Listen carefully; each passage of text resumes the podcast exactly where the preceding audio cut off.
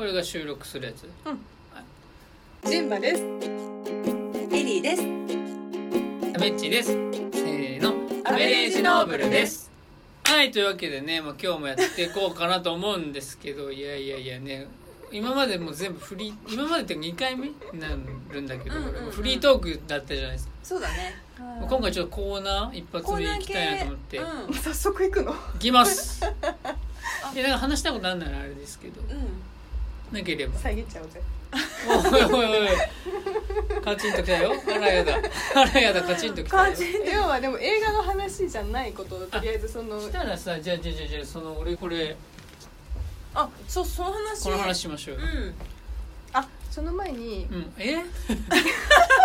いやさいや言いたいことなの先に言って。ごめん。今思い出した。あのこの前のん。ちょ靴履いてもらっていいですか？臭いあすみません。臭いごめん。激臭です。こ これラジオだから匂いしないから。大丈夫か？匂大丈夫かいしないから大丈夫か？うん。迷惑じゃない。こう迷惑になってない。あならいいんですけど。リスナーには迷惑なじゃあ我慢できるね。僕が我慢します。よそう。ええしますします。大丈夫。ですどうぞどうぞ。え何ジンバさんの話何を話をしようとどうぞどうぞ。私の足の臭いって話じゃなくてあのあそうだ。この前の収録収録録音のあれを聞いた時あの私かもしれないんだけどバリバリバリバリ落としてたの。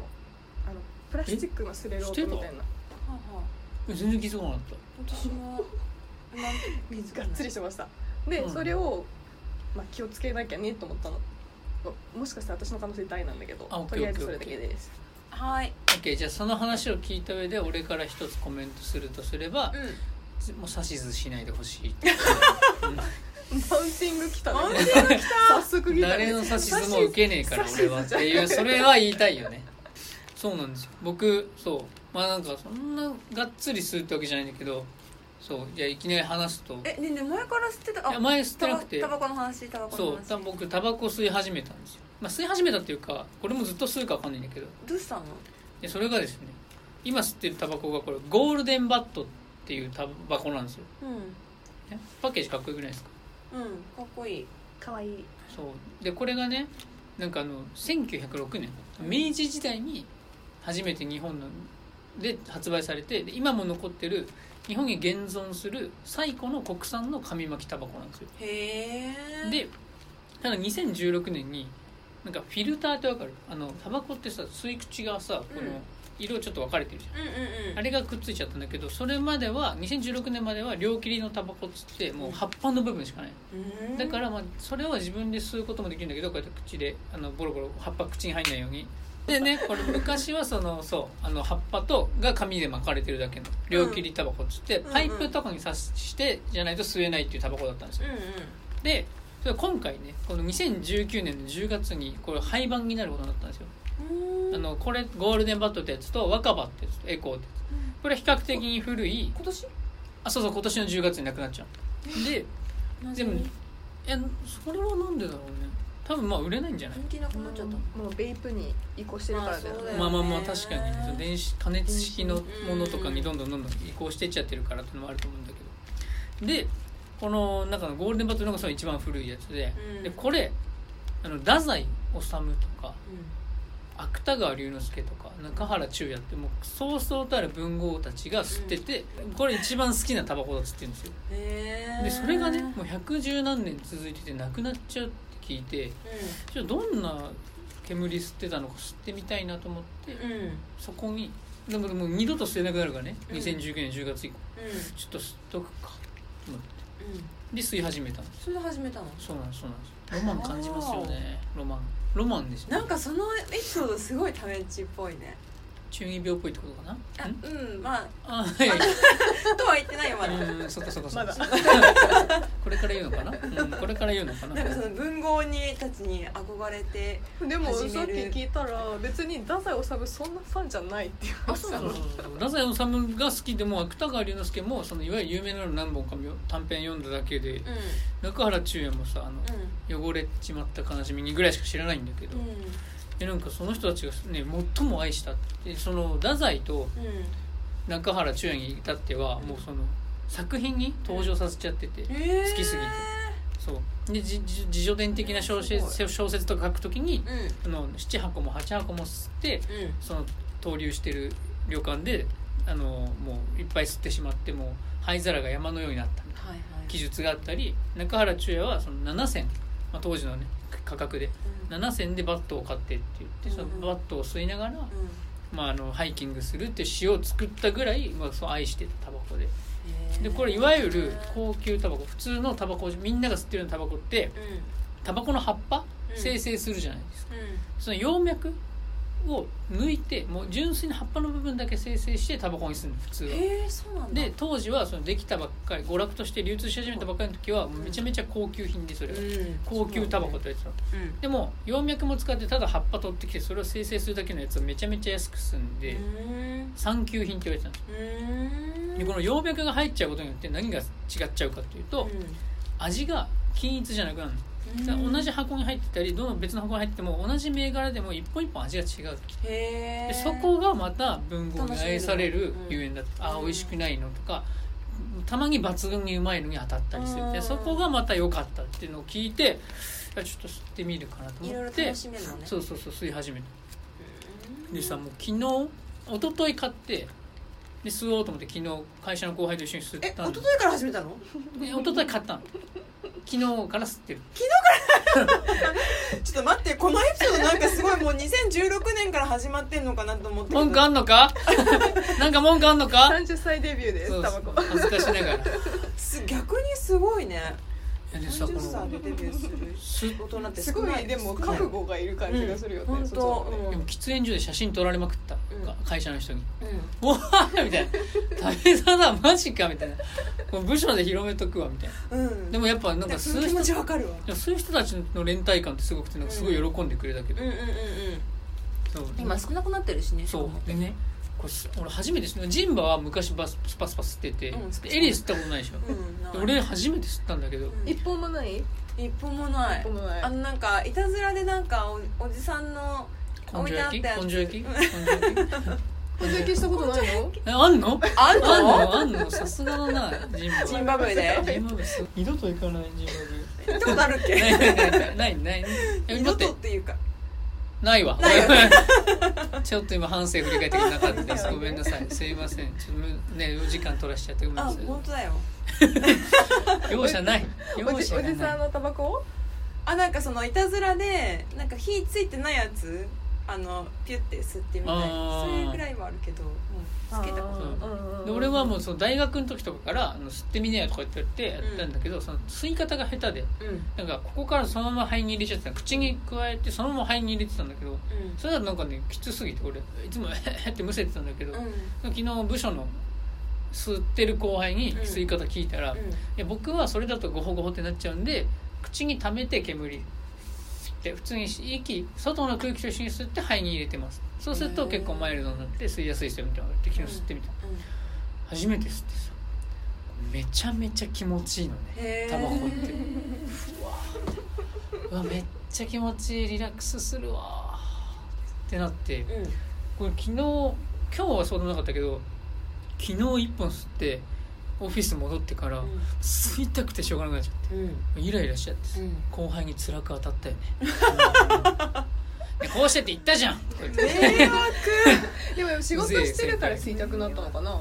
なんでだ今か分かはなんかまだんないけど。リラックスしてるから別にそんな感じにならなかったでも今日でそのね俺がタバコを吸い始めたんですよってことはまた後輩も言いふらしまくって部署で、うんそうだね。したらうちの部署の担当役員がさすぐそこにいんのよ。うん。でしたらもう関西の人なんだけど「食べそうだ!」みたいな「お前も吸うんか!」みたいな「いやじゃあこれ絶対吸え」みたい食いついた。な吸うやっぱりタバコ吸ったやつでこれ吸っとかなあかんわ。ででそのピースっていう国産のメーカーのタバコの。ピースクラシックっていうその創業発売70周年に発売された、あのめちゃめちゃ高級なもう缶に入って超密閉されてみたいな、タバコをもらってこれやるから吸ってこいって言って2人で吸いに行って、うでそれもめちゃめちゃなんかね甘くて美味しかったの。うん。煙が。こなんかこれそのゴールデンバットすごい辛かったよね。辛かった。一緒にジンバと一緒に吸ったんだけど、吸っちゃったよ。うん、辛いなと思ったけど プレッシャーに負けて。めちゃめちゃね丸くて甘くて。えね昨日から始めてもうそんなになんかいろいろ吸ったの？えっとね後輩が吸ってる 1mg の弱いアイスブラストってやつと、うん。そのピースのクラシックってやつとこれビリバト。この3つだけ吸った。一一日で？三三種類も？えっとねピースは今日吸ったから2日だね2日で3名がごめんねちょっとうん誤差あって、うん。うん。うん話聞いてないのかな。ごめんねちょっとごめんね。ちょっとトゲのある言い方しちゃってごめんね。うん、なんかトゲトゲしいわ。おやおや。でそれで3つ吸ってみて1ミリとかのやつでも全何も感じんうん。感じだったけどこれはちょっと辛くて。これ何ミリ？15ミリ。タール15ミリ。ニコチ。ン15ミリ？ニコチン1ミリ。いや吸ったことないやん。いやいやいやなんか知ってるみたいな。でもこれ相当重い方らしいです。1ミリと15ミリじゃ相当な差でしょ。そうそうそうそう。なんかね全然た煙っぽさないね。うん。1ミリのやつとかタールは。全部ニコチンは1ミリなんだけど。うん。でこれ辛くて。で今日吸ったそのピースのやつはすごいま甘くてなんかここに残る香りがすごいいい匂い。でだからそれが違うから。そうそうそうそうこれはそうそうそう葉脈使ってるんだけどそのピースのやつはそのいわゆるさ葉脈抜いた高級タバコそうそう。うんだからあ全然そんなことなくて。で今日はね別にオフィス戻っても全然吸いたくならなかった。普通に仕事できた。むしろはかどるみたいな。集中できた。って感じだったからね。いやタバコまさかこんな感じなんだなと思って。へえでまあだからそこれこれがなくなっビリーバットがビリーバットっていうか漫画だ。ごめんごめんそれそれ漫画だ。浦沢直樹の漫画だ。ごめんごめん。なんかもう混乱するからごめんなさい。でそのゴールデンバットがなくなったらどうなるか俺もわかんない。けど、まあ、なくなるまでなんかいなんか毎日1本とかその、うんい行き詰まった時とかで吸おうかなっていう感じ。ですね。面白いね。あ僕がですか？えうん。あうん。あうん。うん。えうん。うん。でそう吸ってみて結構ねでもそのまだ精神的ななん。かその違いみたいなのは感じない私は要は吸っててやめてやめた結果やっぱりそっちの方が健康的だしなん。か頭もすっきりするし気持ちいいなっていううん。気持ちになるからうん。やめてるけどその精神的なその違いは吸ってた時と吸ってない時の違いはまだ完全ない多分そうだと思う。だって吸い始めてまだ2日だからそう。でもなんかそう吸でしかもなんかその喫煙所行ってもうずっと吸っちゃうみたいなチェーンスモーカーみたいな感じにはまあもう、うん。まあ幸いなってないから、うん。まだ2日まだ2日なんで。だから全然ねその健康に害が出るとかっていう感じはまだ意識として出ないし、だからいっぱいそういう人タンとか入ってるじゃんうん。だからそんなのも全然まだないからうん全然大丈夫かなって感じ。うん。で後輩もその週に1本吸うぐらいなんだけど、うん。本当にイライラした時は行き詰まった時にリラックスしに吸いに行ってるんだけど、うん。それぐらいだと全然健康診断とかでも引っかかんないって言ってたから大丈夫っすみたいな言ってたけどそうだからああタバコまあまあまあこんなもんかって感じだね。でもタバコはすぐに出ないからね結果要はその健康診断すぐに出ないからあそうなんだ。まあ、別にタメッチがこれからすごい吸い続けて60ぐらいでなんか「ペッ!」みたいな感じになって。なんかさそんな感じになって「いや高血圧だわ」みたいな話をしてるになってほしくないイメージは全くないけど、うんなんかさ肌汚くなるって本当？それはなると思う。いやもう完全にやっぱり体の調子が良くない。あそうなんだ、確かにでもタバコ吸ってる人の肌ってなんとなくわかるもんね。うん。あじゃあ本当にじゃあ本当にあれだね。その本当に疲れた時とかもう本当に週に一遍とかで本当に行き詰まった時にでリラックスしに吸いに行くのが多分いいんだよね。そのうんコンスタントに吸っていくっていうよりも多分本当にたまのリラックスものとして吸うのがいいんだろうね。贅沢品としてねうん。楽しむ楽しむのがいいのかなっていう気が。うん。その話聞いてるとするわ、ね。確かに。だってジンバ今やさすごいなんかちょっと健康オタクじゃないけどさ前からなんか両方だった健康オタクでありつつもなんかうん。すごい悪いことも好きみたいなまあ目指感してるじだったけど。イメージあるから確かに。私の中であんまりタバコのイメージ少ないけど。あ本当に、うん。嘘。大学の私はめっちゃ吸ってなかった？めっちゃでもないのかめっちゃでもな。ない34年の時はもう吸ってなかったかもしれない。うん。でもみっちゃん？とかと一緒に吸ってみっちょん付き合いで吸ってたりみしなかった？っちょんが結局インドネシアのタバコにハマった。なんかゼミのさインドネシアに行った時あのガラムにめちゃめちゃみんなハマってたじゃない、はいはいはいはいはい。あれガラムってめちゃめちゃ重いんだよ。へえであでもあのちょっとスパイシーな香りが美味しいんだけどうん。あ確かにタバコチームあったね。それを吸い始めたのかな？みんな。あ吸える人たちはねそうもともとね。そうそうそう。私はそんなに吸ってなかったけどでもまあ付き合いで吸ったりとかはしてたあだからかな。だからそのうんイメージかな。そうだから吸ってたイメージあってうん。まあ吸え。吸ってたイメージああるけどそれよりもなんか私の中ではもうなんかヘルシー志向の方が。一緒に自転車の旅とか行ってるから。確かに確かに。確そう多分キンキンのイメージの方が強いのかもしれないけど、うんうんうんだからなんかすねこのそそもそもがその太宰が吸ってた空気を一緒に吸うみたいなうん。ことで、ちょっとこの感動は勝ち合いたいなと思って、周りの吸える人今片っ端に声かけてる、ああなんかでもそのコンセプトちょっとノーブルだね。ありがとうございます。優しありがとうございまいす。優しい千葉の顔。だってだって太宰感ないもんまだ。ごめんね。ごめんね。ぶっコンセプトちゃけるとコンセプト。コンセプトね。でもだって太宰太宰感はもうやっぱり堕落して堕落して堕落してのうんタバコとかだったら。あれ太宰の映画ってもうやったっけ？ね今度やるんですよ。ちょっと。えでもさあの予告編最悪じゃないっていうあの、うん。見た？ちょなんかあれさなんかあれだ人間失格ぐらいまあ何個か読んだんだけど太宰うん。あんま好きじゃないの俺、うんで人間失格だけすごい好きなの。うん。うんなんかもうでも俺それ読んで思ったのは太宰ってうん。確かに今失格してんのよ読むのね、うん。あの反省自伝的小説読むと、うん。もうすごいあれしてるんだけどだからでもさクズ好きでクズやってるわけじゃなくない？うん。太宰って、うん。ね、変わるってなんなら真人間いわゆる一般的に真人間になりたいのになんかそれによりも優先すべきことが自分の中のルールあってそれが破れなくて、うん。でもずっとずっとどんどんどんどん守る、まあ、なんかいい人間真人間になろうとしてできないできないって言ってなんで俺はこんなにクズなんだってことをそう悲しんでるっていうようなイメージだった。うん。でだから本当に苦しんでるしであとなんか3回ぐらいさ心中してさうん。で3回目で死んじゃうのかな、うん。確か。で俺が思う太宰像ってイメージそんなに読んでない中にも一応あってその俺その3回心中ミス心中した時に多分全部が全部本気で死にたかったと思うの。うん。その時俺はそうそうそう、うん。で本当に一緒に死のうとした人愛してたしう、ん。もうほもうでも一人じゃ怖いからお願い一緒に死んでって言って本当にでまた生き返自分だけ生きて帰ってきちゃうこととかも、なんで俺はこう死ねないかったんだろうとか、でもその死ねなかったと思ったんだけどふと生きてると普通にまた違う人に恋したりして、それも自分で嫌だみたいなうんでもなんかその賢いけどバカみたいな、うん。そういうだけど本当のノーブルになりたいのになれないみたいな鬱屈を抱えてた人かなっていうイメージだったの俺の中ではね、その今の予告編見るとなんかさ ただのやりちみたいになってる。あそうなんだ。う んなんか確かに。あの映画はなんか、うん、ただのなんか女たらしみたいなそうで感じの。そうそうそう。でさあの予告編だけ見るとね。でしかもさそのなんかさ受水自殺の未遂した後に上がってくるシーンが予告編に使われてるんだけど、そこでブワーって水の中から上がってきてブワー髪かき上げて、小栗旬が演じてるんですけどうん太宰が「なんつうと思います?」死ぬかと思ったって言うさ 危ないデカじゃんみたいな。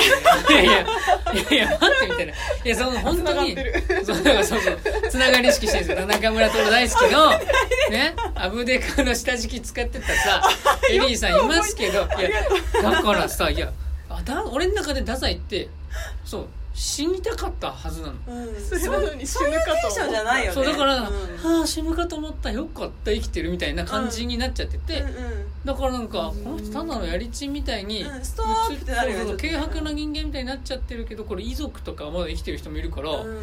いいのかなとか思ったりねうん。して。なんか予告編だからなんかそういう太宰に対してそういう意識を持ってる人はなんかある意味全然見たいと思わないんだよね、まあ、だけど蜷川美香だから監督が、まあ、い色使いとかはやっぱもう予告の時から非凡な感じをすごい感じるから、うんまあそれで見たいっていうそ太宰にそんな興味なくて、ああいうもう本当にビビッドなあの絵の力だけで見せるみたいな映画、みたいなものが見たい人は見たいっていう感じあるのかなと思ったけどあどうなんだろうねでもあの蜷川美香がさ監督したの「ダイナー」それこそ、うんうんねそうだってあの公開したけどあんまりヒットしてないからさ。そうそうそう。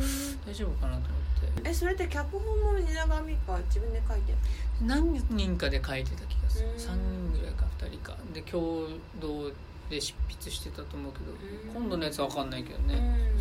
だからなんかダイナーの感じ引きずるとなんかうちにもあんまいい影響ないんじゃないかなって気がするけどね。ただダイナーも見たんですよ僕。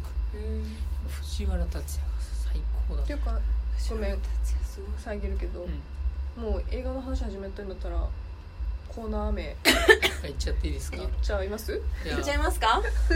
初コーナーだよ初コーナタメーいっちゃッチのね。いますか？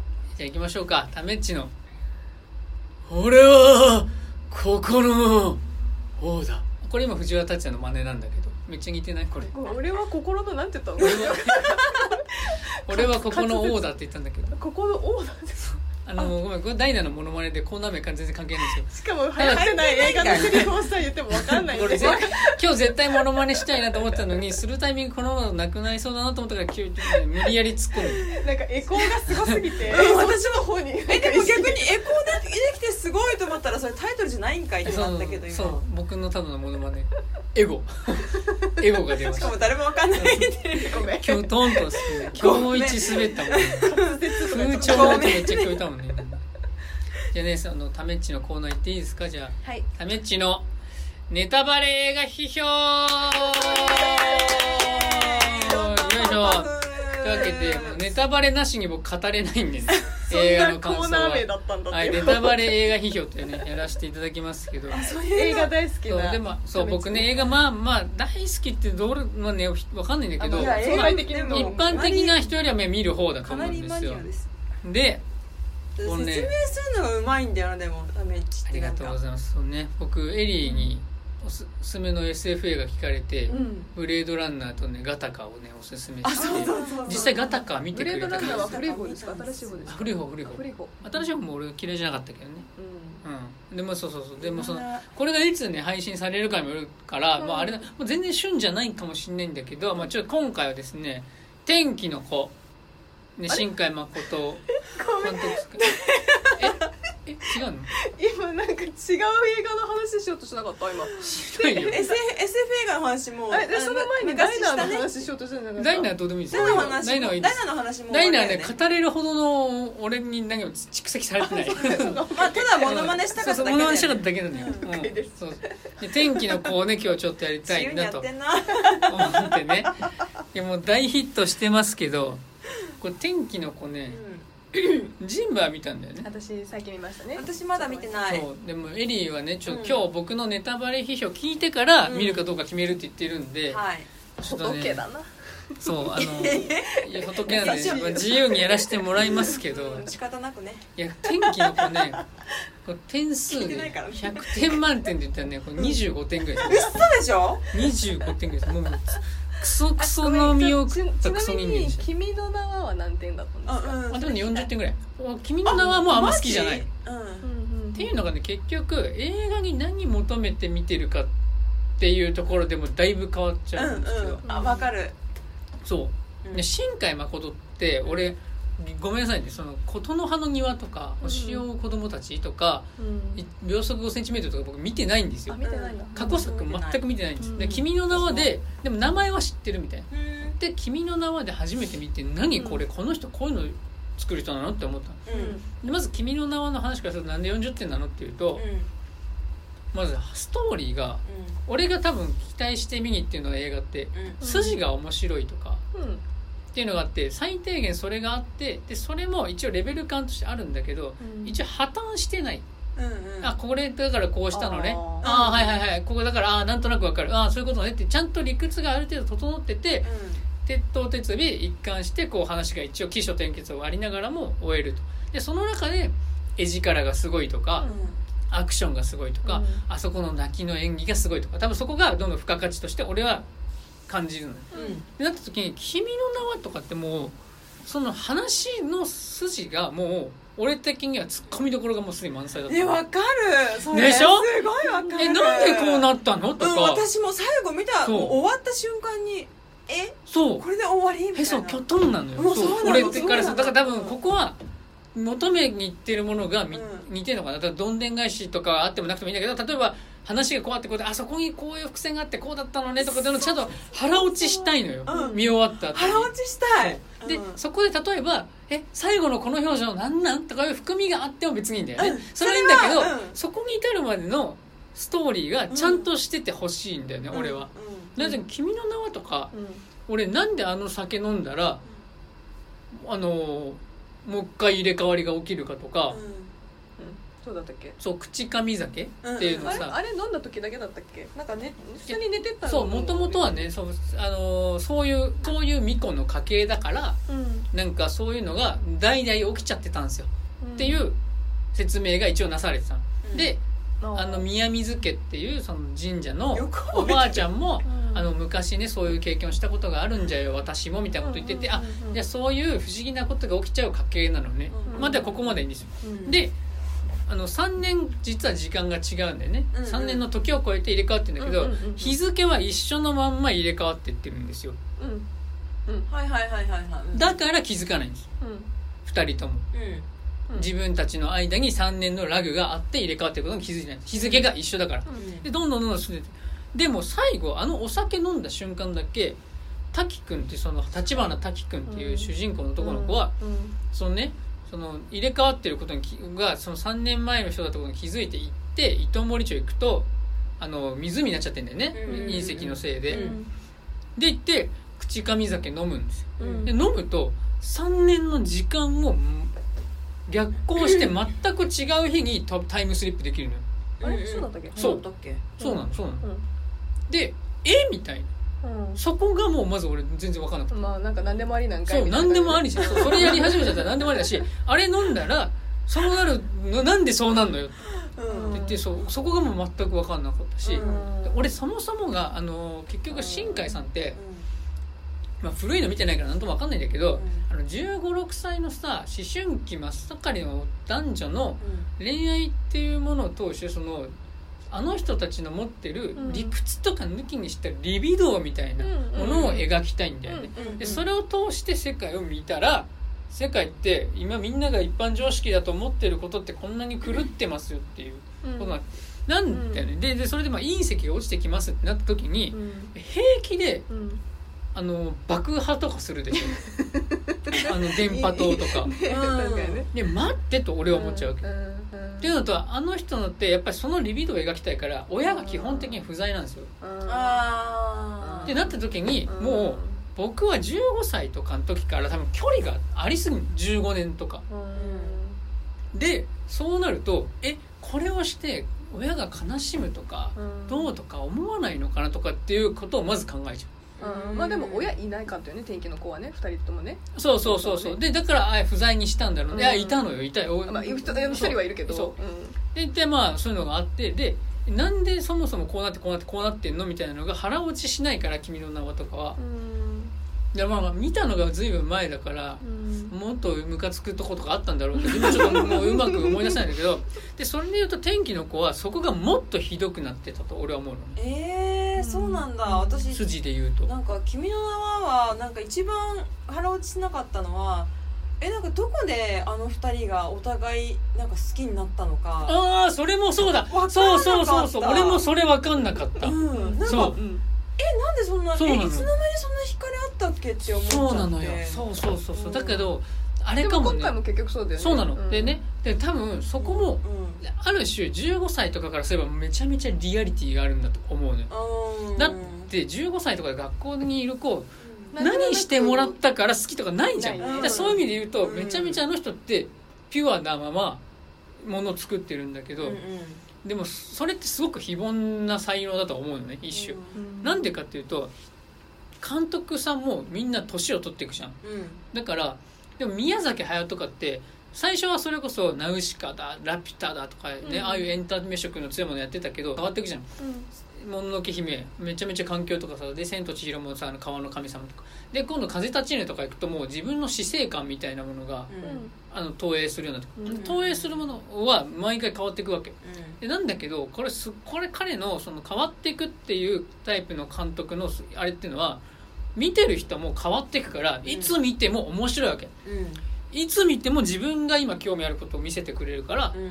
あ面白い面白いってなるんだけどうん。新海誠ってうん逆にすごい。だからそのうみんなが一回やるじゃん。15歳とかでうん。痛いなんかさちょっと痛い恥ずかしい恋愛とかさあーもう今思い出してもね恥ずかしいけど思い出すとなんかちょっと胸が温かくなる。うん。けどそれってずっと見つめてるものじゃないじゃない？うん。みんなが普通に通り過ぎていってある程度距離を取って時々振り返ることあるけどもう二度と思い出さないようなことだってある。ものをあの人は同じ距離でずっと見続けてるわけ。っ うん。てなるとなるほどそう。ねこっちが大人になってってあの甘酸っぱい思いから距離を取っていけば取っていくほど、何を言ってんのこの人はっていう。逆になんかその時のことを思い出すみたいなのないんだなんかこん俺はなない。にこのうちょっかもしれない盲信な感覚忘れてたなーみたいなっていうのはあるよね。まあ、みっこの見方として俺うん。あると思うのよ、うん。で俺がでも思うのはあの時の俺はいやいやそん、ね、もっとこうできたしこうで今だったらこうするのにっていう見方の方が強くなるから、うん。距離が空けば空くほどいやな何かって言ってまっすぐに衝突盲信に何かするっていうことが全て正解じゃないよなと。なんか覚えてったこのまたそのここから距離取った15年間で覚えたテクニックとかいろいろあって、もっとうまくできたり、ね、分かってほしいことを伝える術とかっていうのを得てるからあの時のあれがやっぱり一個の正解じゃないなと俺は思っちゃったりするわけ。だけどあの人にとっていやこれが正解ですっていうのがもう明確に一個ある気がしたのよ俺天気の子見てて。になった時に、まあ、そこなんですよ。でそういうリビドーの熱に当てられた大人たちが描かれてるんだけどうん。天気の子って、うん。だけど僕が思ったのはそのまさにそうあのその2人「君の名は」で言ったらあの2人っていつから付き合ってたの？だって長澤まさみのこと好きだったじゃん。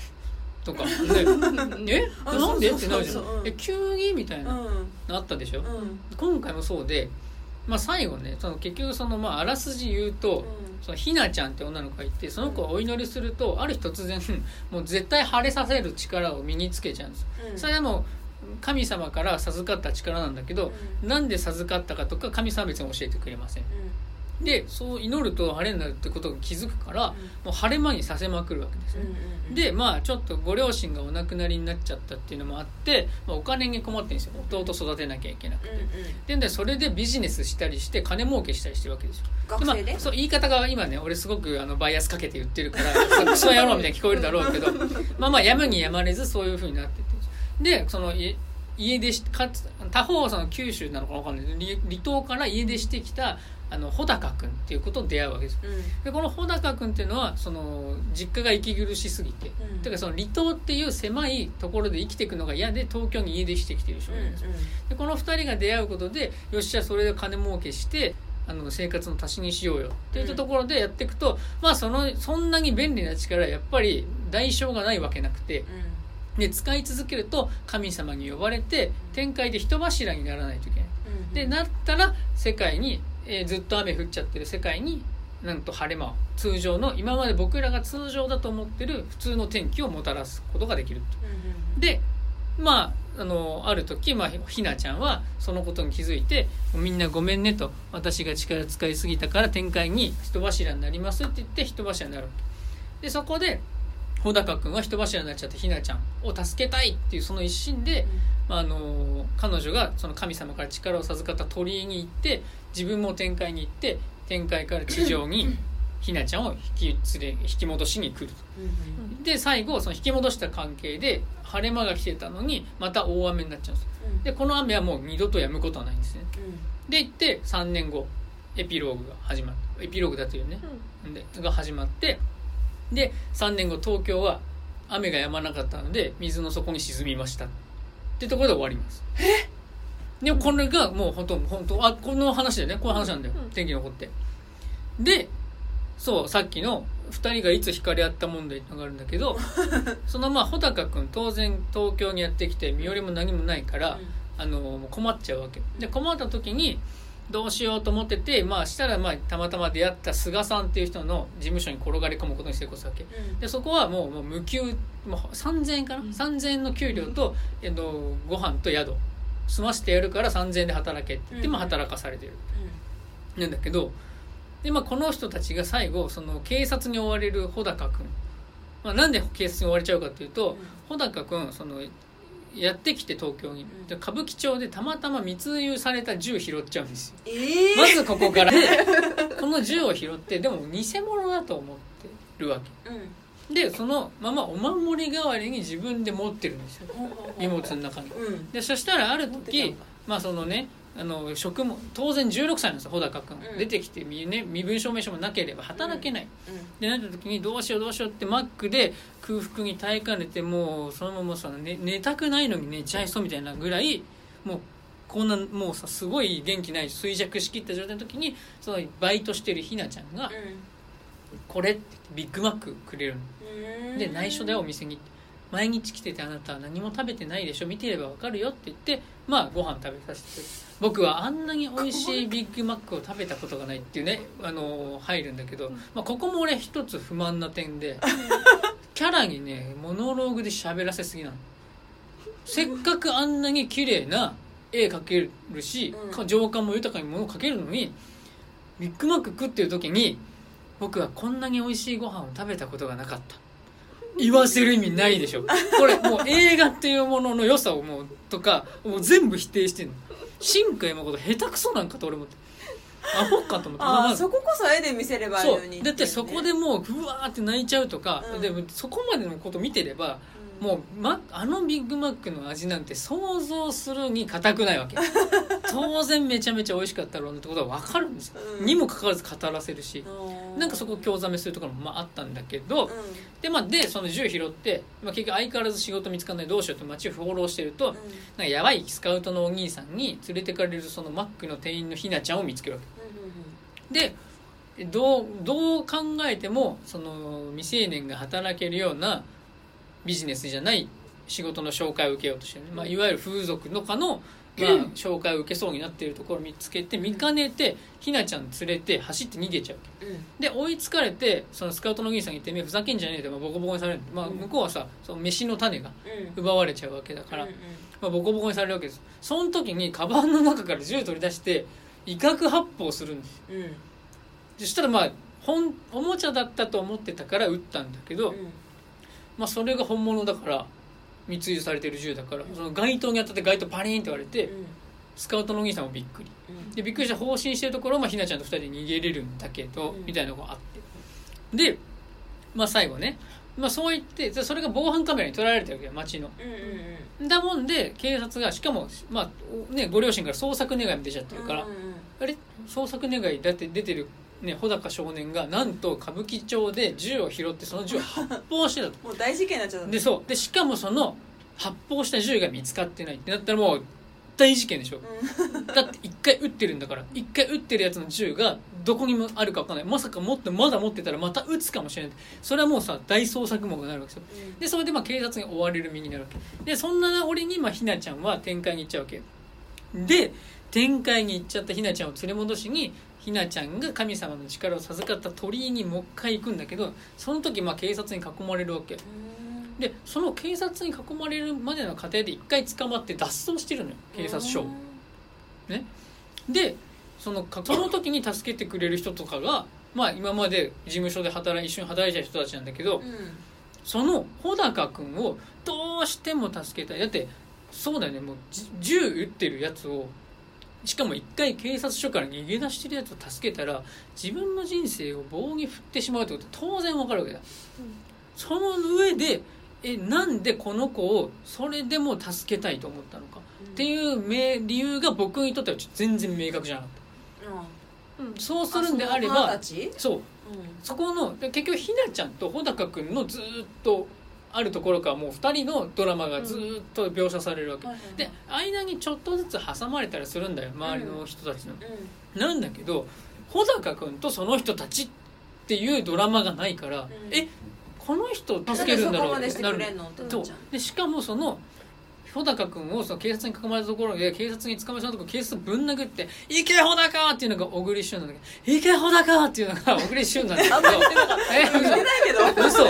それねこの小栗旬がまあぶぶん殴る。それがまあ事務所で雇ってくれてたまあ極悪人ですよでもね、家出してきて身寄りがないです。身分証明書もないんで働くとかありません。じゃあ済ませてやるから1日3000円で働きあ月給3000円で働けよって。そんな大人。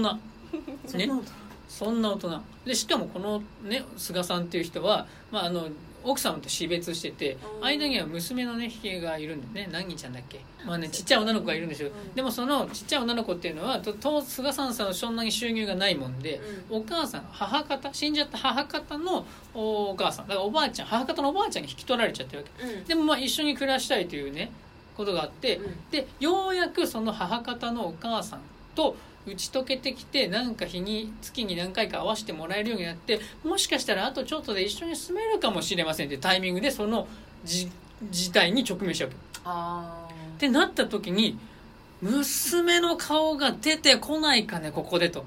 俺は思っちゃうわうん。なんでこの子を助けたら当然自分はあのね執行猶予とかつくかもしれないし、まあ、うん。注意ぐらいで済むかもしれないけど、ん。絶対に逮捕はされるようになったところになんでお前が巡らなかったのかって、うん。俺はもうそしたら一生一緒にねその娘と住むんだと俺は思っちゃったの。うん。でそこにと娘のことを置いておいても助けてやらなきゃいけないっていう明確な理由がないからもうそのいわゆる電波系なんですよ僕からしたら。え？みたいな。なんかこの子たちの恋愛が素晴らしいからみんなそれを助けたいっていう気持ちになっちゃったのと。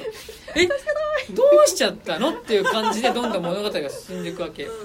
で結局さ多分みやりたいシーンとかはすあって多分すごい綺麗なんだけどそのやりたいシーンに行くまでのストーリーラインがすげえ稚拙だから、は？は？は？って言ってそこを全然感情移入できないわけ、でしかももそのまあ展開に実際行って人柱になっちゃいそうな、まあ、ひなちゃんのことをね助けて一緒に空から落ちてくるんですよ。でそれで私が地上に降りたらもう一生晴れはやってこないんだよ東京に。それでもいいの。ってしたらもうそこで穂高君はひなちゃんに「晴れなんてもう二度と来なくていい。ひながいい」っていう。そこで俺は大号泣しちゃったんだけど泣いてるやん。いやいやそれはねそれをでもこれはね酷評したけどそれは泣く。でもそれなんで泣くかって言ったらそそのシーンの力だけで本当に泣けるぐらいいいシーンだったし音楽が流れるんだけど「グランドエスケープ」っていう。その神様からね逃げるってところで「グランドエスケープ」っていう曲が流れるんだけどその曲とのマッチがものすごいのよ。でその力だけで泣かせられるんだけどね僕はなるほどなっていううわすごいなと思ったんだけど、でそこもなんかせっかくあんなに空きれいに描けるのに大雨の中を降りてくるわけ2人。だから画面のトーンとしてはすごく暗いわけよ。だったらもう世界晴れちゃうみたいなカタルシスのある絵作りにすればよかったのになっていう不満も一個ある。でまあ降りてきて実際まあ水に沈んじゃうわけね。で水に沈んじゃうんだけどで最後にその実際その穂高君は捕まっちゃって警察に、でうん。まあ2年の保護観察処分を受けて2年後東京にまた戻ってくるの大学進学のために、まあ、ほとんど水浸しになって生活できるところが少ない東京に戻ってくるわけ。でこの2年の間保護観察を続けてたからひなちゃんには会えてません。でひなちゃんは自分のこと待ってくれるかなって不安な思いをしながら東京に戻ってまだ家は変わってないから会いに行ったらいいじゃないかって小栗旬に言われて会いに行くわけですよ。でその前に、まあ、まああるねそのこときっかけで出会ったおばあちゃんのところにも行ってそのおばあちゃんとお話しするんだけどおばあちゃんが言うわけ。ね？あのむむもともと東京なんてそもそも海だったんだよと。でそこを埋め立てて人たちが自分たちの住めるところを作っただけだから水に沈んでる今は昔と一緒なんだよ。昔に戻っただけ。っていうわけ。でそれでなんかハッとして救われたような気持ちになって穂高君はその足でまあひなちゃんのね成果に戻るわけですよ。で行ってどうしてるかなで僕のこと待っててくれるかなもうこの2年間で僕はずっと彼女のことだけ考えてた。息を潜めて離島でただこの日ここに戻ることだけを楽しみにしてたってことも全部喋らせる喋ってんのそれ？まあまあここまで強くじゃないけどずっと喋ってる。ひなちゃんに会いたいみたいなことはずっと喋ってる。ででバーって言ってってバーって行くとそのひなちゃん家のねボロボロのアパート。まあ生活は苦しいのよ。本当貧しくて。お裕福ではないし余裕もない。ででそのね坂を登るとそのボロボロのアパートが見えるわけ。でそのアパートをめがけてこう歩いていくわけでいるかなどうだろうかなって言ってパッて言うとその坂の真上に一番高いところにひなちゃんがいるわけ。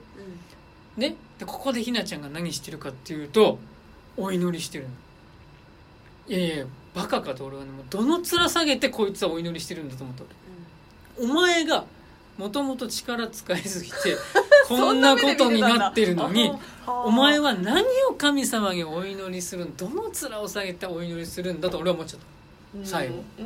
でそこでパッて見てその変わらずに祈ってるひなちゃんに晴れ間がちょっと差してるのを見て穂高君は「ひなちゃん」って言うと向こうも気づいてブワッて熱い抱擁を交わして最後「僕たちは大丈夫だ」って言って映画終わるの何にも大丈夫じゃなくないですか何にも大丈夫じゃないんですよ。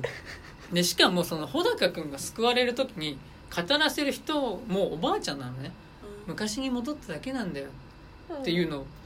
いやもうこんな言い方してくないですけどもう老い先短いババアがねもう あと何年生きるか分かんないやつに昔に戻っただけって言われてもいや待ってくれと東京が水に沈んだらそれこそちょうどタイムリーに九州でさ大雨が降って何人も死んだじゃん人が。うん。そういうこととも俺はニュースでリンクしちゃっていやうん。待って待ってここに何人の人がいて善とある若者がねそれこそ親だけ生き残って子供が死んじゃったみたいなこともあるかもしれないとか思ったらいやとてもじゃないけど大丈夫だなんてどのどうやっても俺は口に出して言えないなと思って。それこそそういうところになんかさその助けてあげた人たちとか出てきたらちょっとで違そうそうそうそうもっとさもっとさもっといいんだよもっといいんだよって言ってさ、うん。全然気にすんな気にすんなってさみんな死傷者ゼロですとかさ出てくれりゃいいんだけどさ、うんそんなこともないまま、まあそれで幕を閉じるんですよ映画が。えと。待ってこれ何にも解決してないし、うん。何にも俺はこれこの価値観を肯定できないと思うん。ってでなんでかっていうと号泣してるけど、いやそれはでも俺の中にもうんそういもちろんそれはある意味で正しいと思うじ自分の大切な人一人の命とそれ以外のどうでもいい全員の命を天秤にかけてこの大切な一人の命をたとえ世界で二人きりになってもいいから救ってあげたいっていう気持ちはみんなの中にあると思う。俺はね。だけどそれは天秤にかけちゃいけないものなのよ。そもそもが。と俺は思うわけ。でも葛藤はしていいよね。ん？葛藤はしていいよねそこはね。え男の方してないよね。でも あんましてないね。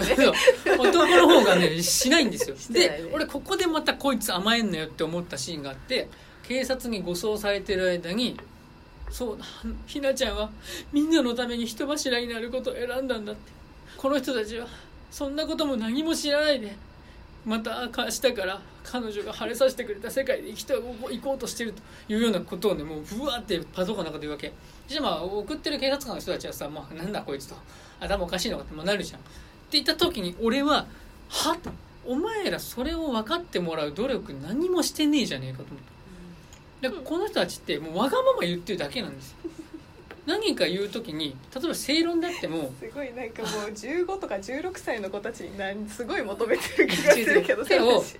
でもこれが本当だから僕はターゲットじゃないのと思った、うんまあねそうだからそもそも15歳16歳の全員子が全員見に来ればいいと思って作ってるものだから向こうとしては何勝手に来ておっさんをさ騒いでんのって話だとそうなの？これって学生層をターゲットにしてる間違いなくメインターゲットはそうだと思う。ただね、300億目指す映画です。みんなに広く見てもらいたいですって言ったものでこういうものづくりの仕方はするなと俺は思ったわけ。最初から見に来ないでくださいぐらい言ってくれよと。思うもうこれもうその詐欺みたいなもんだから。いやいやいやいやいや。でで行って言うね。でそれでなんかそう言うんだけどこのそいつはそうひなちゃんがまだ人柱になる前に、うん。そのことは分かっていてでしかもそれってまだお祈りして晴れ間にできるシーンとか見せてでもこの子はこうなってこうなっちゃうんです。だからもう晴れにしないでくださいって祈ってあげてくださいって言って先に避難させることだってできたわけじゃんうんでも何もしないでただわがまま言ってただ正論ってさ正論であるけどただ正論言われても人動かないじゃん。でこれからこうでこうでこうしてください。でこうなんですよね。ごめんなさいって言ってくんだけど動かないでしょ？そういう映画じゃないいやでもそういう映画でじゃないかもしれないんだけどでそこがないとうん納得はできんね、そう全く納得できないなと思って。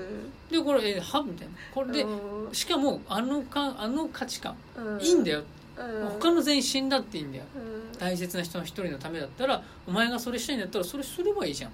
うん。っていうことをそれこそ多感な14歳とか15歳の子にそれが正解ですって見せることが俺はどうなのと思っちゃった。うん。ってなるとあのね「君の名は」よりそれが色濃かった。うん。だから俺は面白いとか面白くないも置いといても俺はあの人の考え方が好きか嫌いかって考えた時にめちゃめちゃ嫌いなんだなと。へーだからなんかすごい高した世界観をまあ出してるわけではないから、まあ、その主人公の子たちに本当にフォーカスしてそこのストーリーラインだけを描いてるからまあ。だからまあそのそういう意味ではそこだけ切り取れば確かにかのあの人たちに理屈とか何もないから、うん。あなんか好き みたいな。うん。あ なんか好きだわ。って言ってもうお互い惹かれ合っちゃうしうん。みたいな感じで進んでいくんだけどでも俺はその一人と全員ってあれしてそれを天秤にかけないっていうことの人間ができる人間の美しさっていうのも俺はあると思うわけ、うん。で俺はそういう方が美しいと思うからそういったことにどれだだってこの人たちが犠牲払ってるわけじゃないんだもん。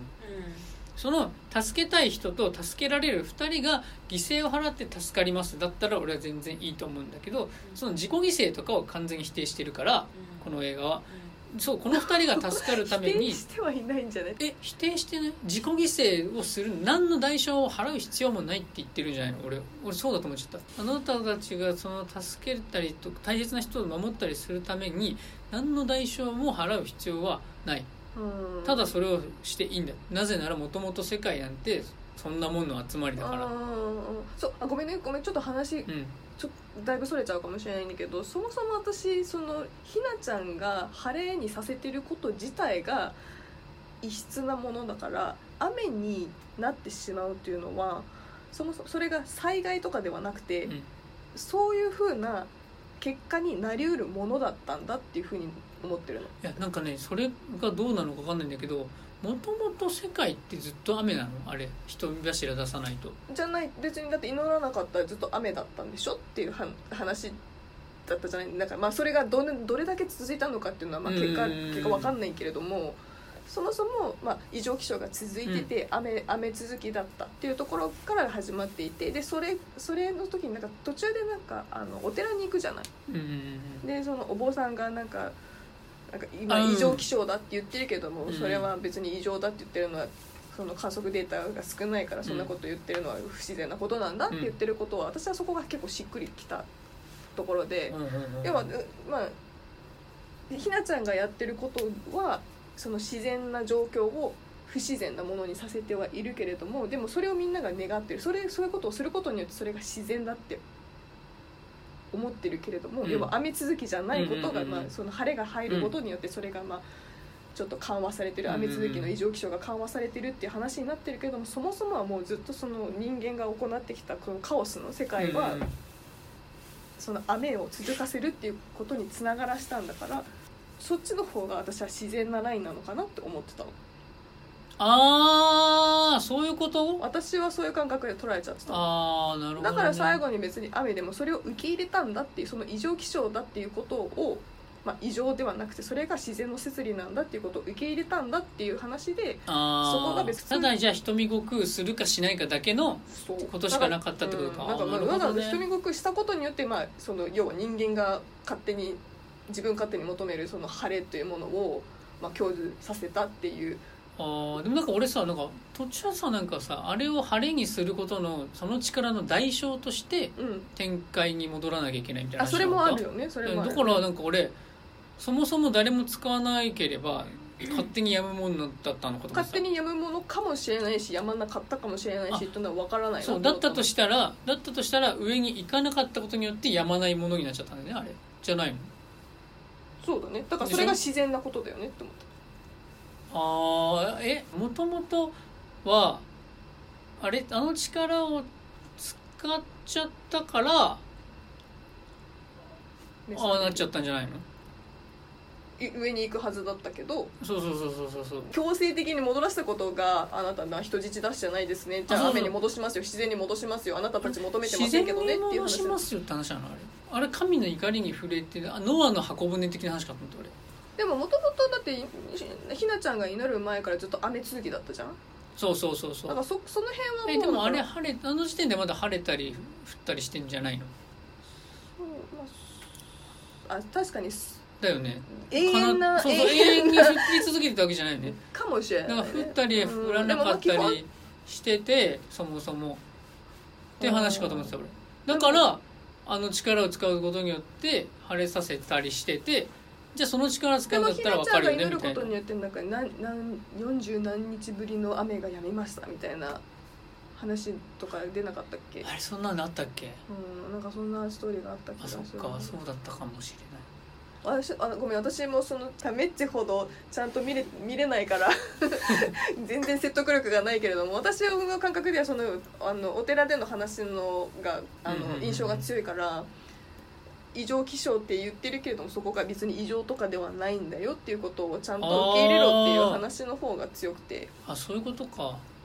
なんかそういうことも全て受け入れた結果あの二人のなるほどね。エンドシーンだったのかなと思ったんでね。そういうことか。それでさ、まあ、それとはじゃあ話別になっちゃうんだけどさあの2回目また撃つじゃん銃。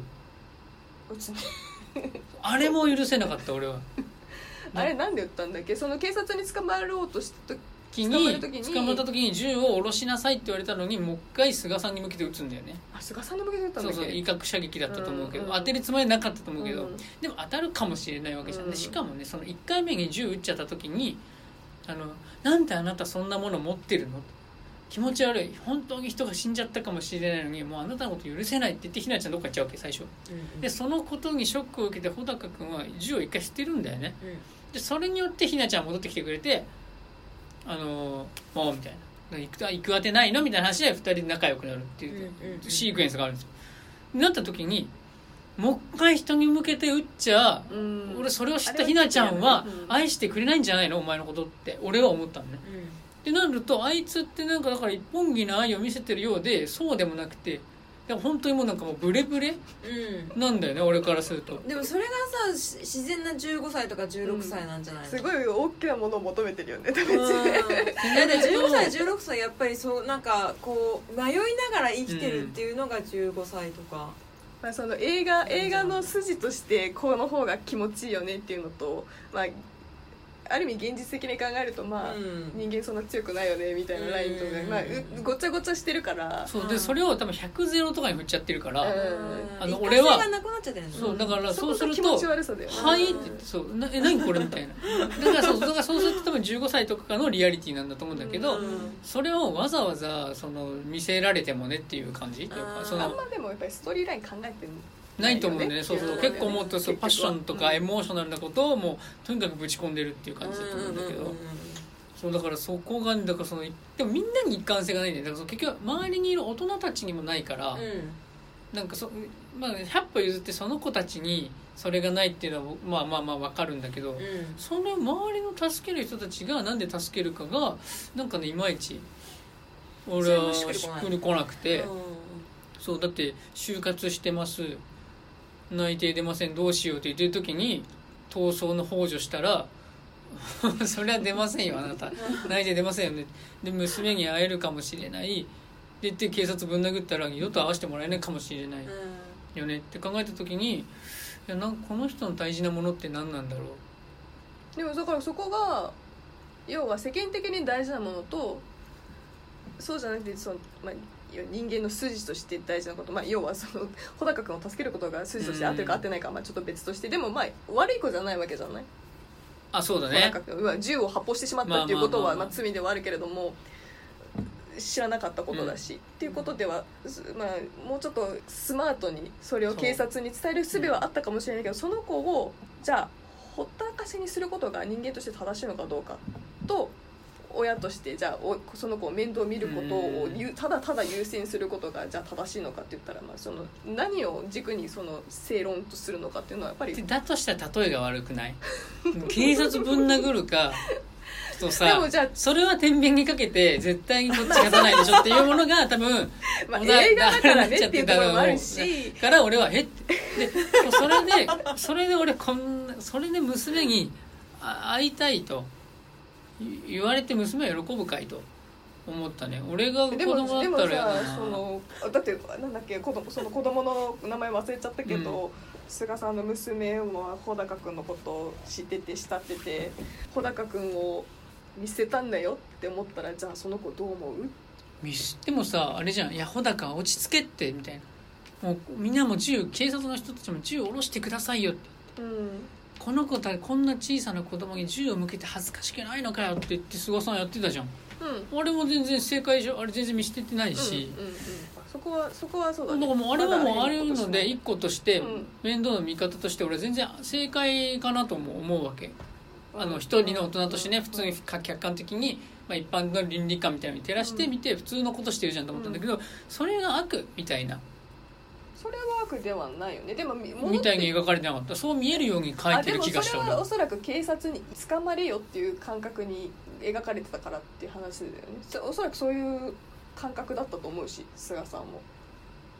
一回捕まれよっていう。あそうそうそうそう。だってそれはそうでしょ。えそれはそうでしょ。あなんかでも えだってええでもその時でもないわかわかんないけどその状況がどうしてみんなに理解されたのか今思ってはそれもハテナだなと思ったけど、うん。その要はひなちゃんを助けなくちゃいけないみたいな状況があったわけじゃない、うん。そっちを優先させましょうっていうことだったでしょ？えでもさそれって一刻を争うことかどうかっていうことって分かってないね。あの時点でわからないじゃん。ななんかでもそれをみんな感じ取ってたのはなんでだったんだろう？そうそうそう。とかいうのがなんか結局ご都合主義うんうんででそれっていうのは結局その彼の穂高君の切迫した状況にみんながその、ね、感化されてそう全部が変わってったみたいに俺には見えたのね、うん。でそういうもんじゃないでしょ世の中ってとも思っちゃったし。うん。うん。そうだからなんかそこがなんかもう周りの人たちも何考えてんのって思っちゃうし、うん。このま中心にいる2人も、えーめちゃめちゃしすぎでしょみたいな。うん。で途中さそのひなちゃんもさその雷落としてうん。車爆発させたりするのよ。でもあれは意図的じゃないでしょ？なんかでもお願いって言ってなんかそうそう。お願いしちゃったらお願いしてなんかでもお願いしてねお願いしたら入れるだけじゃないの？じゃなくてなんと神様はその助けるために雷とかも落としてくれちゃったんだけど、うん。知ってかしまあそれはでも穂高君が最初に銃撃ったのと一緒だけど、うん。でうーんそれそれあのねい一回でもああいうことしちゃうと俺は濁っちゃうと思うんだよね。彼女の誰かのためにだってやってたんですよ。うんっていうことが濁っちゃうと思うのね。だからあのあ全然こいつその展開に行ってしもう叱るべき人間やん。とか思っちゃったし厳しい言い方するとね。でしかもその後、ね爆発してうん。警察の人たちはその2人をほっといて車の方行くわけみんな「怪我人はいませんか?」って言って。そういう働くさ大人たちの方に俺は感情移入しちゃうから「いやそりゃそうでしょ」ってなる「ああいやあんなそこで車爆発したら周りに怪我人がいませんが大丈夫ですか?」って言って行くの。うあの人たちも直前まではなんかその話も聞かずに連れて行こうとする大人みたいなさなんか感じに描かれてるなと俺は思って。なんかその音なんかなんかそこそんなに100とか0で描けるものじゃないじゃん、うん。世の中って。うんうんって思った時にこの人まだ100とか0でものを考えようとしてるのかなと思って。なった時にそうで爆発してで、まあ、もう当然2人は逃げ出すわけ。その逃げ出すのと、まあ、助けに行く大人たちっていうのがもうバーって言って逃げてなんか結局泊まれるね空いてるラブホテル見つかってラブホテル入るんですよ。でそのラブホテルにチェックインして部屋の鍵閉めた瞬間にもうふみんなで笑い合ってマジで捕まるかと思ったみたいな感じになってるの。俺そこも気持ち悪いしなんか。いやあの後どうなったかお前ら気になんないわけ。この力がこの世の中にあってどういうことになっちゃうかとかいうことのツケをどう払うかとかってお前ら考えてないわけみたいな。うん。だからその悪いことしたっていう意識も多分ないのかなって思ったらあなんか気持ち悪いなこいつらって思っちゃって。ーうんなんかその15そう。歳16歳になんかなりきれてない部分もあるみたいな。のいやわかんないんだよ。ねそこはでも結局私はそのどこまでリアリティをあのアニメに求めるかっていうだけの話だと思うんだよね。いやでもね結局俺ああいうアニメーションはそういうなんか流れがあるからそういう流れだと私は受け取った。でもさもうこんだけ話題になっててさもう絶対学生層以外も見る見られるってもう分かってるわけじゃんだかうんらやっぱある程度その大人が見てもメッセージ性が欲しいっていうのはなんとなく、まあ、あるしなんかいやアニメだからっていうのはもう逃げかなと思っちゃうんだよね、うん。いいものいい話書こう。んうんうん。なった私自身時にも別にああそこにその映画にも言ったけど、うん。全然共感もしないし好きじゃないとは思うけれども、まあ、ここまで細かくそうまあやるかってことだそうそうなんだろうその正論をすごい言われてもっていうふうにはなるかもなとは思った。結局やっぱりそこはエンターテインメントがうん。ある。そうね。でしょ？うね。だから正論はねいい子じゃない要はまあからだから好き嫌いの話なんだよねまあって言ってたけど。だと思うんだけどだから好き嫌いだよね。で結局片付いちゃうのなんか味気ないというかね。なんかそんな だでもからどうして評価されてるのかっていうのは脚本ではないよまあそうなんだよね。だからそうそうそうなんだけどそうなんかこれでいいの？結局全てのさその絵とかなんかが全部乗っかってくる土台がもうガタガタだったかなと俺は思ったんだよね、だから俺脚本とか大事じゃないのって考える俺からすると、まあ、25点ぐらいしかもう上げられないよなっていう、うん。なんで25点しか上げられないかっていうと、まあ、さっきに語ったようなうことなんですよね。んうん。でもまあそういうところとはべそこはもう全然別に、まあ、ど度外視してもジンバはあんま良くないと思ったわけでしょ？あのそもそも私脚本も好きじゃないもん。おそらくでもそのそこまでためっちほど厳密にそのストーリーが成り立ってないから気持ち悪いみたいな感覚ではもちろんないけれどもいや、まあ、共感できないなとかどうしてこういう発想になるんだろうとかそもそもまあ感情的すぎてうん私は移入できないし、とか。ねやっぱりなんだろうなまあ極端だよね。その極端な感情の表現がやっぱり私は気持ち悪いと思っちゃうんだよね。なんかこう少女漫画な感覚とかも、もう私にはないし30過ぎたおばちゃんにはないし。1 5 6歳って言ってもさそのうん最低限やっていいことやっちゃいけないことみたいなのはさもう中学とかまででさもうでもさ単純単純対立の構図ってやっぱり分かりやすいんだよねやっぱりこう悪がいてその、まあ、主人公がいてみたいな。もしかしたらその私が1516とかの時はそこまで読み取れなかったと思うし、うんそんなに脚本とかも考えないじゃない？そのうん。昔、うん。うん確かに。アニメとかストーリーあ映画とか見てる時に、だから単純にあ恋愛ってこうだよねキュンキュンみたいな。うん。そして絵が綺麗みたいな綺麗だなとかうんうん。うん。音楽かっこいいなぐらいで終わるっていうのは、まあ別にそ確かにね音楽は良かったよね。そういうどそういう別にアニメじゃなくたってそんなクズ映画いっぱいあるわけじゃん。あるね。あるある。だからそれと同じ感覚。だからそこまで評価されちゃうっていうのがおそらく「君の名は」でまあまあまあまああのドッカーンっていっちゃったからなのかなとか、まあ、それそれまでもちょこちょこうん。アニメが受けてるからっていう話もあるかもしれないけど、そのなんかアニメの話をすると秒速 5cm も琴の葉の庭もそこまでその「君の名は」とか天「天気の子」のようななんかもう異次元の世界みたいなのを描かれてないんだよね。秒速 5cm とかなんか受験の2人の高校生の話みたいなもうちょっと純愛の話とかもしかしたらだ苦手なのかもしれないね。意外とファンタジーとか。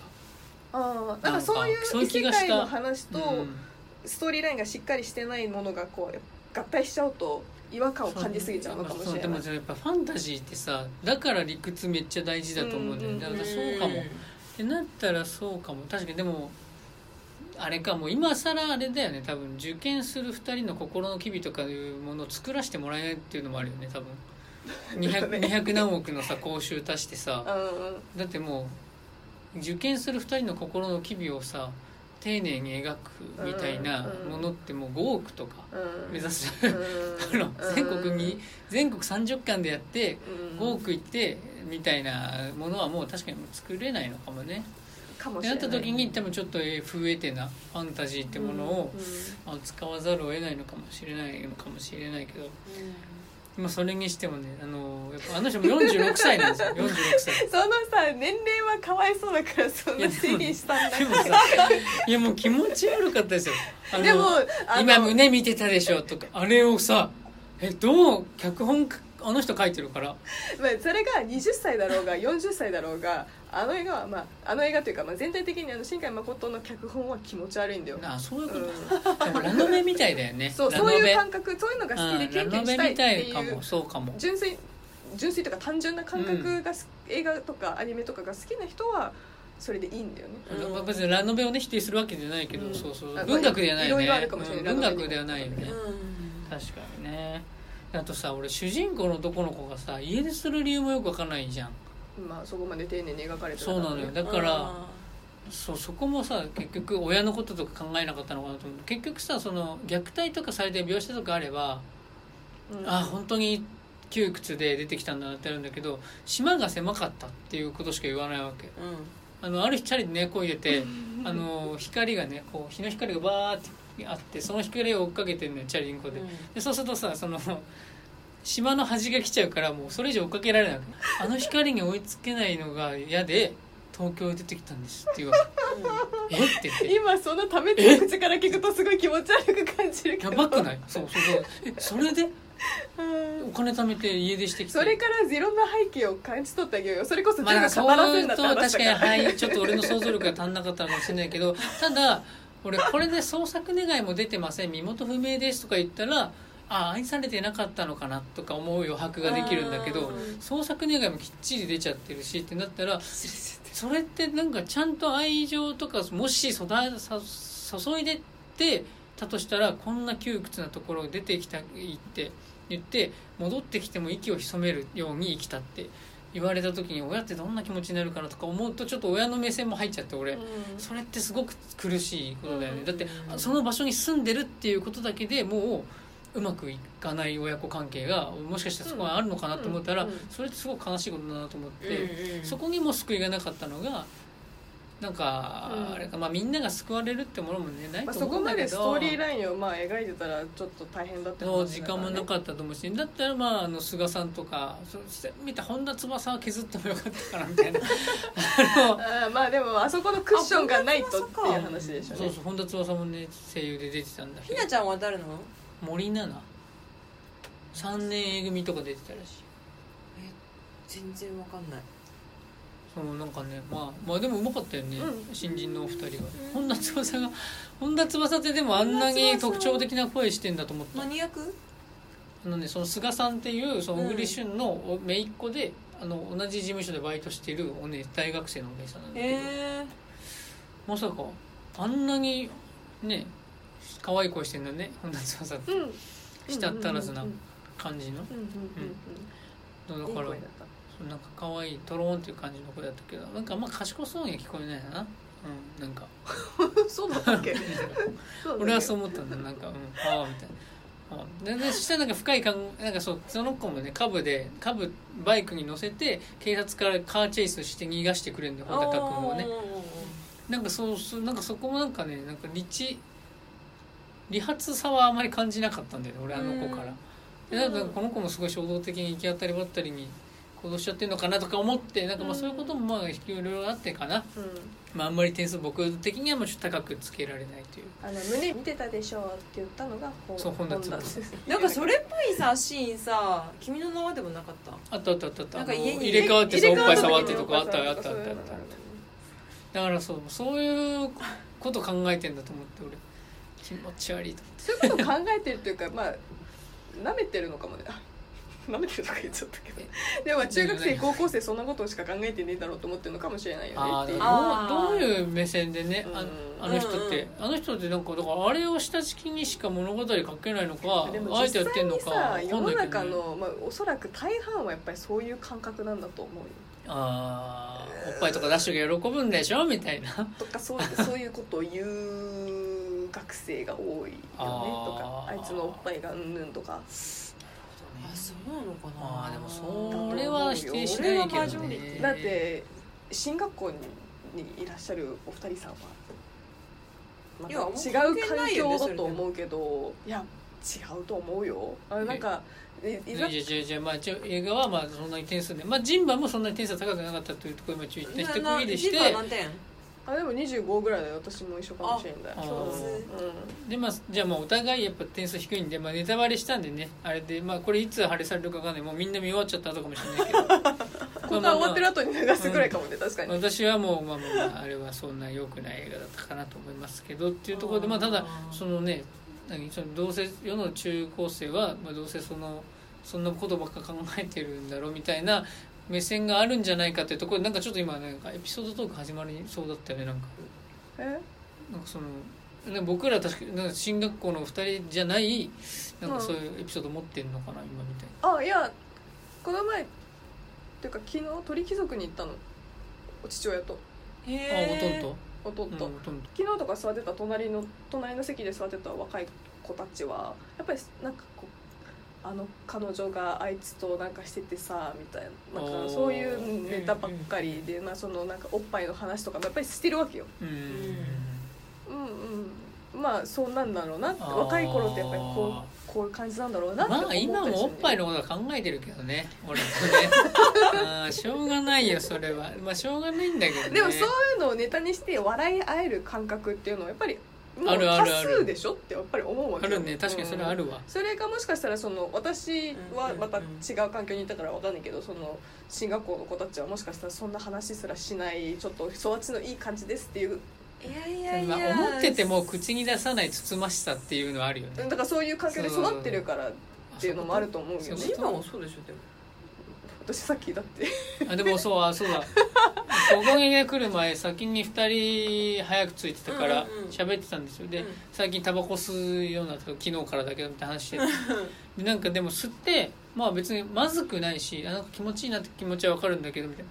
飯食った後にうまいとかさ、うん。朝の一服はうまいとかって聞くじゃない、それが全然分かんないんだよねみたいな話したの、はいはいうんでしたらジンバが「いや朝の一服とかマジ最悪だよね」みたいな最悪？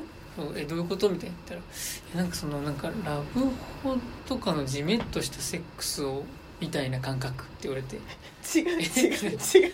や俺もよくわかんない。今ちょっと正確に覚えてないんだけど。とにかくジメッとしたセックスってことは言われてジメッとしたセックスってなったっていう。え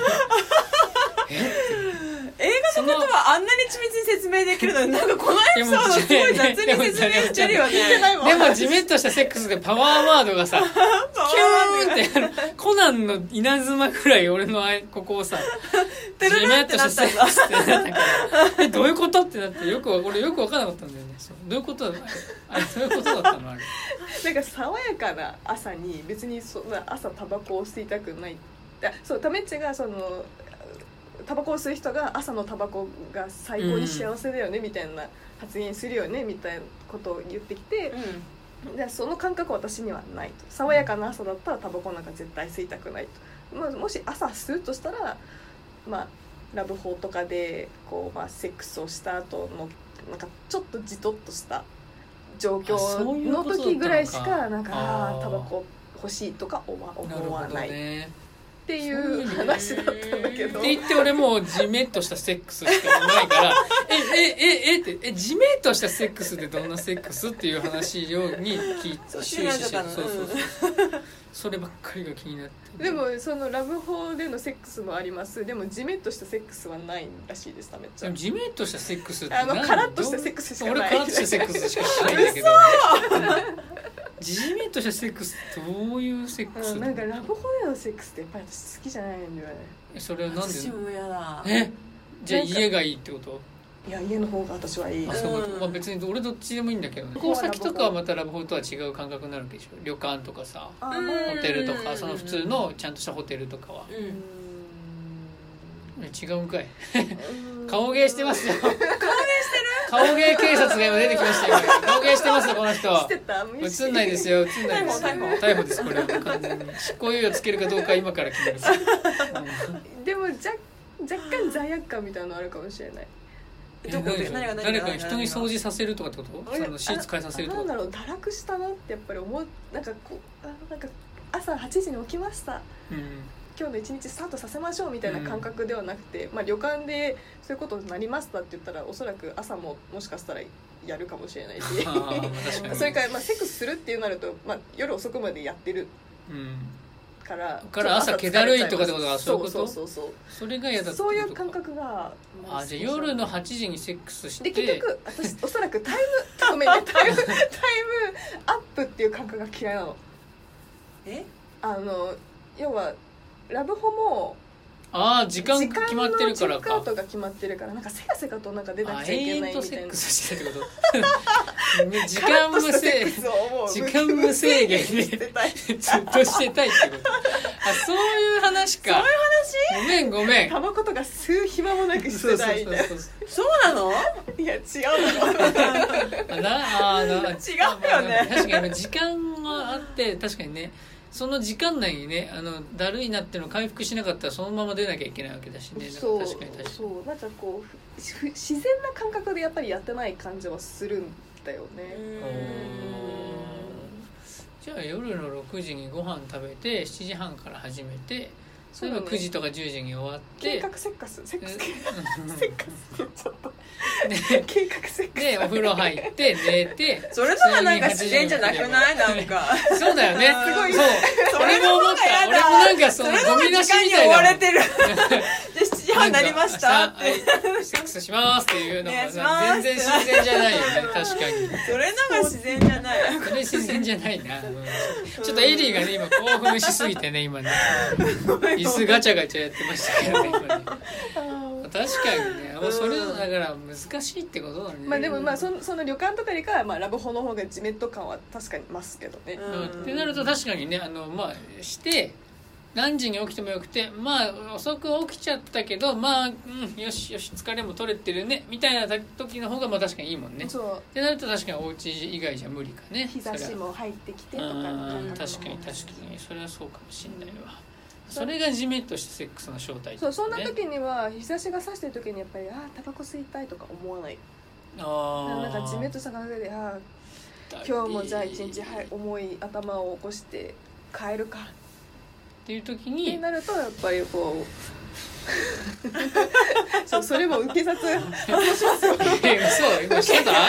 今顔芸してた？え？すごい沈黙がありました。よ基本顔芸多いもんね結構。ー、いや顔芸警察ちょっと出動早くていいと思いますけどね。いやそうかそうか。そういうことね。うんだから俺もすごいさだってえ地面としたセックス何何？その何？さそこら中舐めるとかってそういうこととかさっき聞いてたもんね。だからそそういうことじゃなかったのかなんかそこはちょっとエリはない？ジメッとしたセックス。うんでも確かにラブホはちょっとうん好きじゃないな。のか。うん。まあでも確かにねラブホはさその単ま純に衛生的にうんそう。ちょっとか思うところがある、うんなんかもう俺うん。この場所があってなうんなるよね。それわかるわ、うん。なんかこれ誰が使ったかわかんない、うんうんうんうん。どういうふうに使ったかわかんないところで、うんうんうんうん。ちょっと確かにちょっと汚いなってなるわ、うんさすがにアナルの話は来なかったねいやいやいやちょっと待って。これ放送できるえ待って待ってノー全然ノーブルじゃないけど大丈夫。それはさなんかもうジンバ一人に罪かぶせるわけにはいかないからあれだけど、地面としたセックスって言ったから、えじゃあうん今日その話ラジオでしようよって言って。うん。そしたら「いやいやいやもう」みたいな。もしかしたらちょっとエリーがそういうの嫌いでだもうややめてみたいな感じになってちょっと喋んなくなっちゃうかもしんなくないみたいな話はしてたの。うん。ね。それはエリーを気遣ってのね。うん。ことで。でも俺がその時に「いやでも分かんないよ」と。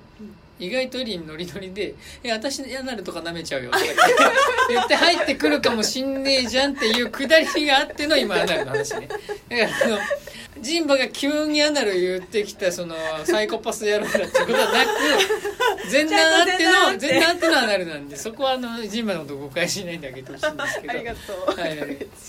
俺が言いました。それはアナルはね、はいはい、言いましたよ。